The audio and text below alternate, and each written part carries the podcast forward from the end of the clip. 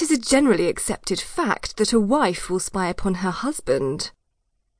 Whether it be in the harried sifting through of delicately written correspondence, the desperate sniffing of a linen shirt, or the outright following of a husband to his lover's nest to discover his fidelity or lack thereof, wives will inevitably engage in conjugal espionage.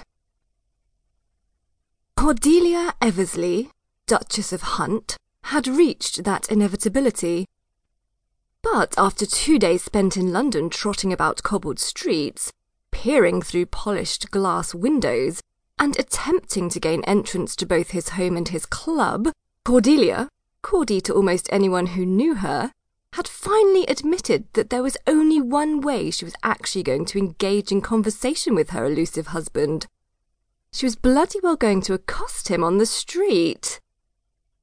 After all, the indignity of being shunted from his front door, also in all technicality her front door, had been the last straw on the proverbial camel's back.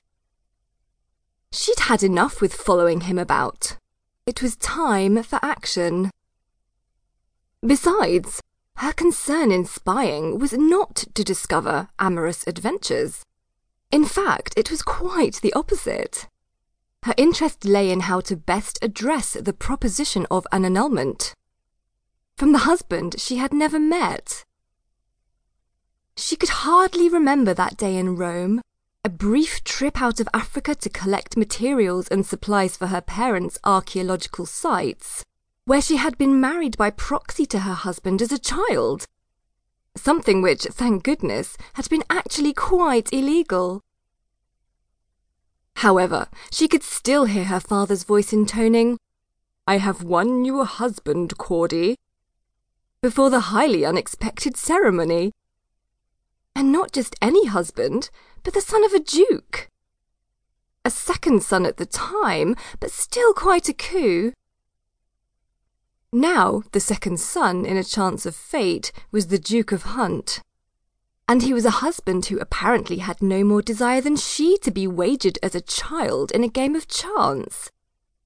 His desire, or lack thereof, made evident by his long standing absence. Since reaching her majority a few years ago, her husband's failure to collect her from Luxor or Cairo or anywhere in between, depending on the time of year and the archaeological season, was significant enough reason to take the incredibly long passage, composed of surly animals, riotous boats, unstable Frenchmen determined that Napoleon really should rule all of Europe, and badly sprung carriages, back to England and demand to know if her husband actually was ever going to bother claiming his wife. If not, well, an annulment would be the best for both of them. Their marriage wasn't factually valid if challenged in any case, but she wished to leave nothing to chance. A formal annulment would leave him free to marry someone he truly wished to be married to and most importantly, she could retrace her steps to France, war torn or no, and speak with the foremost archaeologists of the day. She'd finally be able to study, fortified by the knowledge that her lord and master could not swoop down upon her at any legally justified moment, fulfilling a marriage based on the honourable word of both their fathers.